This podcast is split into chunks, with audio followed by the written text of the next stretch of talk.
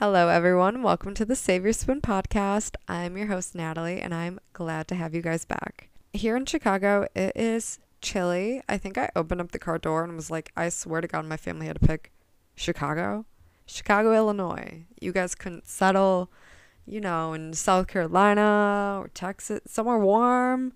And it's funny because my roommate, she's looking to venture out yonder. And I am like, man, I know deep down I'll probably never leave the city of Chicago. And because of the week, I feel like I've definitely been in hibernation mode. And so I wanted to introduce my segments. I have definitely taken a break of my segments, and that's because I've been filming some of these to put on YouTube. And what I've come to realize is that I have more fun recording a separate video and then having my podcast here. I don't know. We're going to try to just see where this takes us. But yeah, the fun segments I would love to keep. I'm going to introduce our new segment. It is Affirmation of the Week. This week I'm telling myself it's okay to give my body a break. I need to give my body a break to get the returns that I desire, to get everything I want out of this life. So I'm going to tell myself I'm great at taking care of myself.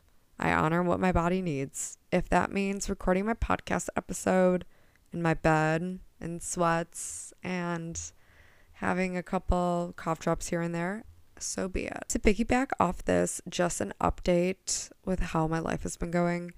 If you know me, you know I've experienced head and neck trauma. I have back pain, back problems that go back to like before 2020. My head and neck injury was 2012, so this is not new. But I did decide to give chiropractors another shot. When I was at my gym, they had a guy. Literally, I wish you guys can see me. When I'm in the gym, I don't talk to anyone. I have my headphones in, like I'm walking like high and proud, like in my little sports bra and my leggings, listening to my, I don't know, Victoria's Secret Runway music. Maybe an audiobook here and there. And so there's this guy, I was moving to a bike and I walked past this guy with the chiropractor and blah, blah, blah. And he was like, how's your back? And I said, good. How are you? Like thinking that he asked how I was. We're like, I'm good. And then I did a double take, literally got off the bike and was like, wait a minute, this is God's sign. And so I signed up for it. It was like a really fast return, but I got really good vibes. And lo and behold, like I do have scoliosis. It's not as severe as probably all my initial TikToks made it sound. But my curvature of my back, so literally how my neck hangs forward. I don't have the C curve that normal people do. It's literally reversed. And then I have an anterior pelvic tilt. My thoracic spine is way leaning back. I think, again, going back to my affirmation, like I can take care of myself and this is going to help me get the rewards I need, the results I want to see. And without like honoring my body and being like, you know what, like, yeah, this is pricey to go see a chiropractor and yeah, it's going to take time out of my day, but to honor what my body needs. Plus, I'm pretty sure this is the reason why I have migraines as frequently as I do, because literally C1 is jabbing into the skull of my brain. Not actually, but that's a pretty picture to paint. Besides the point, yeah, so taking care of ourselves 2024. And so for my segment, I'm so fun at parties. This was a conversation between my roommate Liz and I. We were discussing just how I had a rank 1 through 7, 1 being the most important, 7 being the least, like family, finances, social, work, physical health, like all of that, mental health. And I could probably find the sheet, but when I was filling out, I was like, yeah, like I looked at it and I was like, is this what a 20-something-year-old should be doing? And she's like, it's crazy that you put this so high because I would put this here. And then she would put something I put low higher. And, sometimes you get into this idea that you have to prioritize one aspect of your life higher because someone else is. And this gets into the whole conversation of the grass is always greener, because you could think someone's has it all where they feel like, oh, I don't really care about this. And that's why my life looks so happy, because I don't put time into this.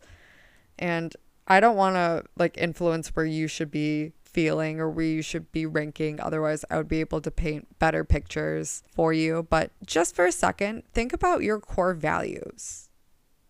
Think about what resonates with you. Do you really want to put more of your effort into work? Sometimes that means you might not be able to be as social and vice versa. And at the end of the day, looking over and peeking at someone else's fence, how green their grass is, that's not going to serve you. It's kind of like the idea of stay in your own lane. And then on the flip side, sometimes it is good to remember that people prioritize differently. People have different core values than you are. And this helps you to see things as not being a personal jab or not being a weakness of someone else. Rather, this is they're in their own lane. And then this can let you be like, okay, if they say something that you might take personally or that you guys are indifferent in, you can just remind yourself that everyone has a different perspective and their perspectives are shaped based on their personal experiences. And that could be a whole other podcast in itself. I honestly was going to, I felt so invigorated earlier. We had a staff improvement day, and man, did I feel improved after the staff meeting. I was like, man, I emailed, we have another SLP in the district, and she's really passionate about trauma-informed care. And she said something very insightful regarding what I just mentioned. Like, it's so, you have to like consider how people might respond and remember that not everyone's going to agree with you because we're all shaped from different perspectives. And so I emailed her and was like, hi, what kind of courses did you take? And I've come to find out she's literally doing her dissertation. I was like, oh man, we are not on the same level right now. But I was like just so inspired by her words of wisdom. And I was literally going to make a podcast on just the benefits of looking and assessing your core values. Just to piggyback a little activity that you can do, take it, leave it, skip it. If you look up core values list, you could find a list of like 230 words or so. We did this Elena Aguilera workbook today. And so if you find a list of core words, pick 10, then scratch off 5 of those, and then pick 3 out of those 5 and keep those, and those show your core values. And it's kind of like warming to really see just the different types of words you can interchange, or what 3 you're going to prioritize. Are they all in the same fields? Do you have one more like how you communicate with your inner world versus your outer world and whatnot? So I highly recommend doing that. I think doing it today, I was like, man, I'm so excited to go to work. I'm so excited to be the person and resonate with these core values. Highly recommend. All right, so let's get into our main topic. We are going to talk about fear, responses, and the brain. Now, when I say fear, we're also looking at worries, things that bring up anxieties, PTSD. When we are looking at emotion to begin with, we're considering both the valence. Is it a positive emotion? Is it negative? And I know in other podcasts I've talked about how emotions are neutral, but in the way that your body resonates with that feeling, does it bring up a positive emotion experience or negative? Just for this example, please. All right. And then we're not going to get too spiritual right now. Well, this is more neuroscience, if anything. And then we have the intensity. So is this kind of like, ooh, that was slight discomfort? Or are you hypervigilant, full-flush, fight-or-flight mode? What kind of strength is this emotion? How is it affecting your body? Visceral reactions. When we're looking at fear, it is on that continuum, and sometimes we might be more sensitized, sometimes we might be more resilient and not have as intense of a reaction or not get into a negative emotion as someone else would. Now, fear is not the prettiest of emotional responses. Think of what you look like when you experience fear.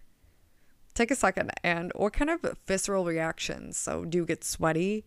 Does your heart start pounding? Do you look around the room? Do you freeze? Do you want to run? Our reaction to fear has helped us throughout evolution. Think of how we had to run when we sensed a tiger in like our peripheral vision, or if we heard like a rustle in the leaves and we didn't know what it was. This is where the term fight or flight comes from. Are we about to fight this tiger? Hell no. Are we going to run from it? Probably. This includes those changes of heart rate, respiration, breathing. It contracts the digestive tract. This makes it so we don't process the food. I'm not going to finish that. And then this could lead to like tense muscles. This could lead to like jaw clenching. You're basically getting ready to make a move. In some cases, again, if you go back to my episode on the 4 F's, I break down some of those reactions between fight, freeze, fawning, flight. So feel free to refer to that if you are more interested. But your brain and fear. Now, I'm going to name a couple parts of the brain that are associated with the fear response. The amygdala orchestrates this emotion. The hypothalamus executes the emotion, essentially looking at those autonomic functions that I stated, like heart rate and whatnot. The striatum, that plays into habits. And then we have the prefrontal cortex. And this is the part of the brain that is associated with that logical thinking. It evaluates whether a particular emotion is appropriate, if our response is appropriate, that being. It includes higher order functions, whereas the hypothalamus and the amygdala are associated more with that primitive animal brain, that limbic system. Once the amygdala catches that sensory input, hearing, seeing, touching, it then sends it to the parts of the brain that control our autonomic functions. Again, heart rate, temperature.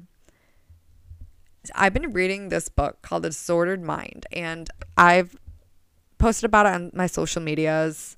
This has been a really interesting book, especially when deep diving into like depression and other mental illnesses. The Disordered Mind had a quote, "Without the body, there would be no fear." Our primitive animal brain is activated first in this process. This indicates that our bodily response to fear comes from before our awareness of the fear. So think about, have you ever started crying and had no idea why, did not recognize the reason or the trigger? And this is part of the reason why it happens. That prefrontal cortex helps us decide the way that emotion is being carried out. So sometimes I'll be in that situation where I will get so nervous, so anxious, and just feel overwhelmed and kind of shut down. And then a couple hours later, once I used my tools and kind of worked through it and got through the task, I'll look back and be like, wow, this is why I had an overload. I was multitasking. I had a mental thought pattern that was no longer serving me come up. Like, for example, the way I sounded was so stupid. Like, that is so dumb. Like, when you rehearse it and say it back to you, you realize just how minute it actually is. And again, that is looking at that prefrontal cortex, helping us decide the way that emotion is being carried out.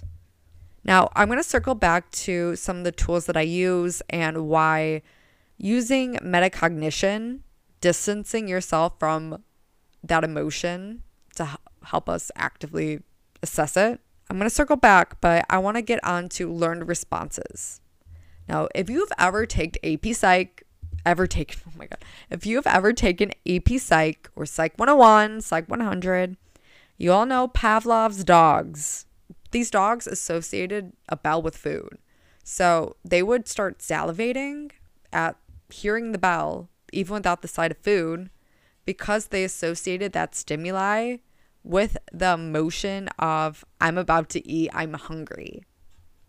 Now, this is something that I kind of am recalling from The Disordered Mind and just my past history. So there's more into it. I know there were other studies conducted on it, especially with like mice and whatnot and animals. But with fear, to associate a certain stimuli with fear, that emotion, and that stimuli have to both be processed by the amygdala. So within the amygdala, there are two parts to note here. We have the lateral nucleus and the central nucleus. Now, in some people, our lateral nucleus has learned to be extra sensitive to the world around us. It responds to things that others don't even notice. So think about like when you are hearing little taps, and for some people you're like, oh my God, that is so annoying. And I'm sure there are other parts of the brain that like helps you calm it down. But again, you might start getting a little hypervigilant or a little antsy just hearing noises in the background, whereas other people don't have that heightened response. Additionally, there's another part, the central nucleus of the amygdala, whereas instead of responding sensitively, I mean, some individuals may still respond sensitively, but the central nucleus is more implicated to respond disproportionately to the world around them. So looking back at some stimuli that might not bother someone, this might send someone into fight or flight or more into like a rage, whereas it may not have any kind of effect on someone else. And again, like, I don't mean this to be like, oh, boo-hoo, like my brain is different. Like in individuals with anxiety and PTSD, the amygdala is enlarged and it's more active, it's more sensitive. And this means that your responses may be more strongly tied and more prevalent than they would be otherwise. And again, don't feel bad about this because neurobiology varies for everyone and it might not look the same. I want to tell a personal story about bodily sensations. Back when I asked you about the personal sensations that came up, are there any changes in your breathing? Do you have a faster heart rate? Are you like me and can certainly feel pain from clenching your jaw? Again, these are adaptive responses that help us defend ourselves, help us flee if we need to. That being said, some of these changes within our bodies can be unsettling. It may cause a heightened response once we recognize the changes in our body, and then we associate those changes with fear or with a panic attack. Now, when I was in my tilt table test, my doctor told me that the response was psychogenic. I started noticing an increase in my blood pressure, and then I began feeling hot and sweaty and felt so faint. And although this still may be attributed to dysautonomia, and now I'm learning there are implications between autonomic dysfunction and my spinal health and whatnot, I question just how much of this was my health versus my psychology. This has happened before. When I was in high school, we were doing the pacer test, and so imagine me running, little old me, and I was diagnosed with both focal cord dysfunction and exercise-induced asthma. And so at one point, you know, as you get up in the pacer test, you have to run more and more and more. At one point, I started having an asthma attack, and so I run, I take my inhaler, and then I realized my inhaler didn't do much. It only made things worse because then I started feeling lightheaded. But this sent me into a full-fledged panic attack. And I was hyperventilating, but it looked like a panic attack, anxiety attack. And so what ended up happening was the school called an ambulance and brought them over. What an expensive bill, just to find out they brought me to the nearby hospital, and we found out that I literally had a panic attack. And that was it. And that makes you think like, wow, a difference in my visceral reaction literally scared me so much. And even now, if I have like some kind of reaction from dysautonomia, like sometimes I'll be walking and just feel so lightheaded that it literally frazzles me. It was worse when I was walking around. I think there was so much that, like, you know, you have to process, and we're still figuring out too if it's my worsening neck and whatnot. But again, like, that's just one instance where another instance where my body and brain are disconnected. I did want to note a study that came about when I was reading The Disordered Mind, and the author noted in Elaine Brunet, and she was at McGill University and studied individuals who experienced PTSD.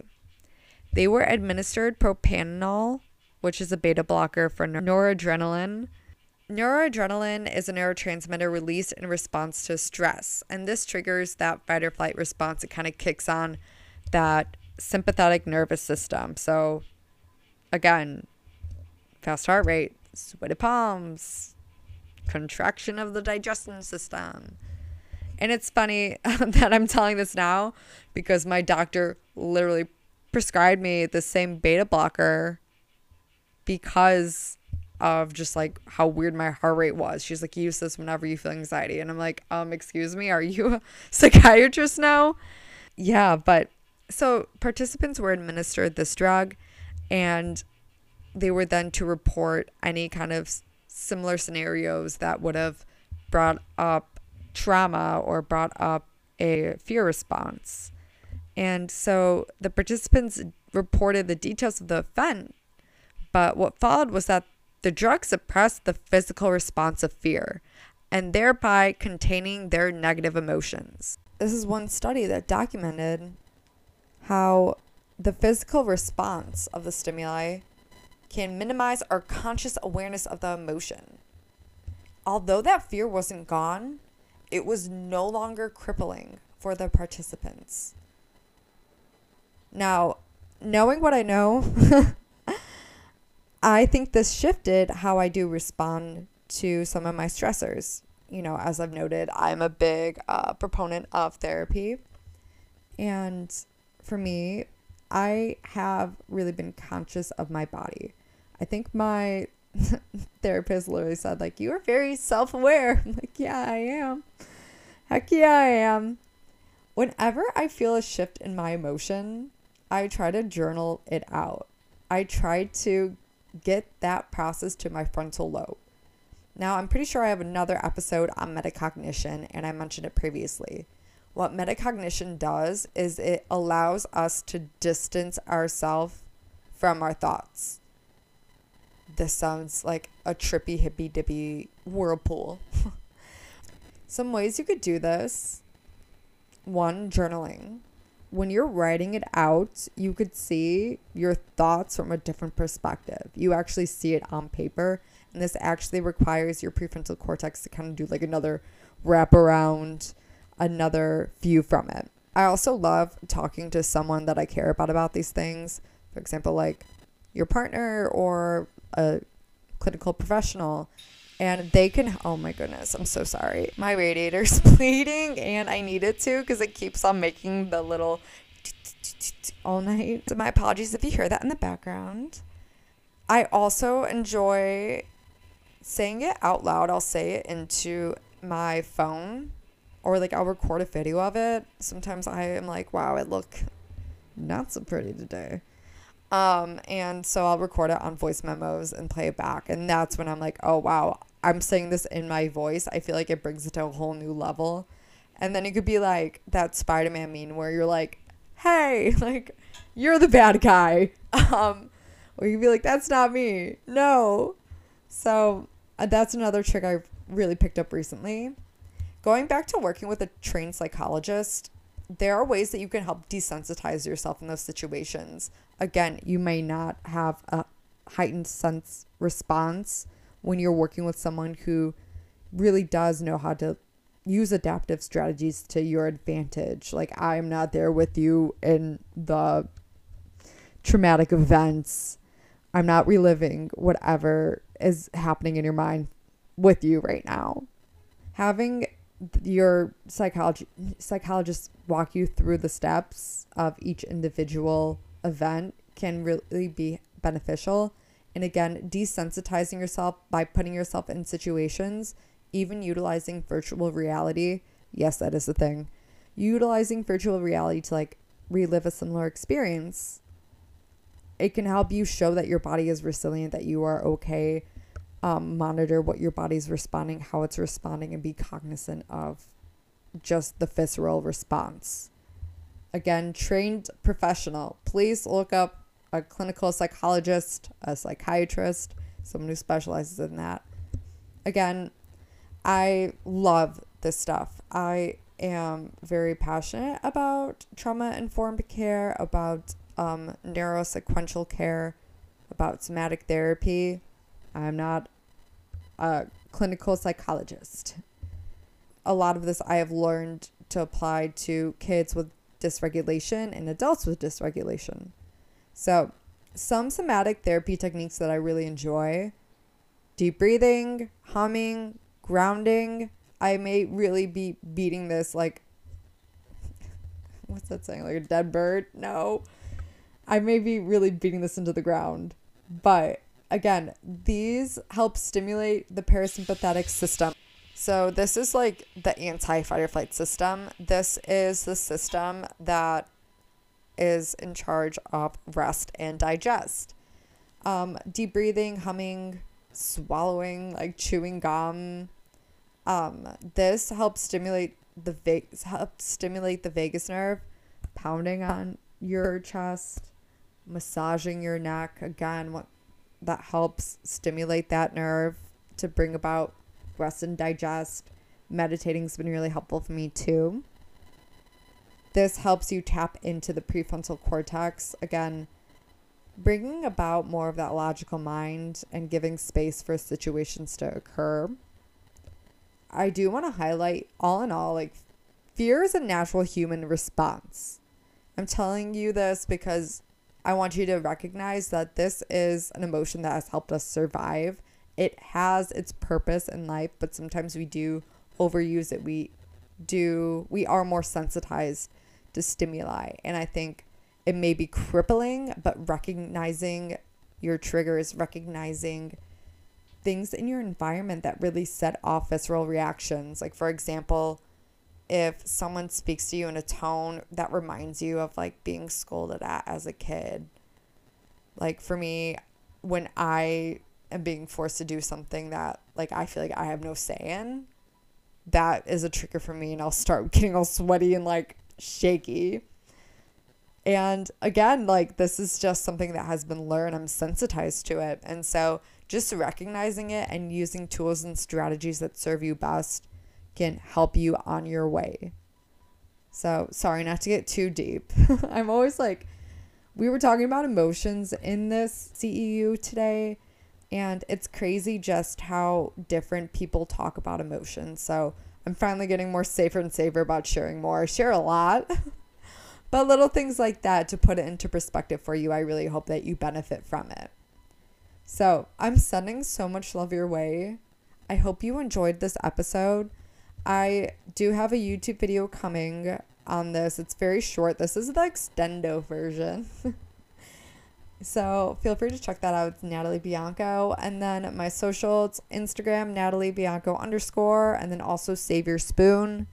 And then somatic.slp if you want some speech info. Please send Q&A about how you felt about this episode. Feel free to leave a comment. I appreciate any feedback. I appreciate any rating. All right. Thank you guys for joining. Oh my goodness.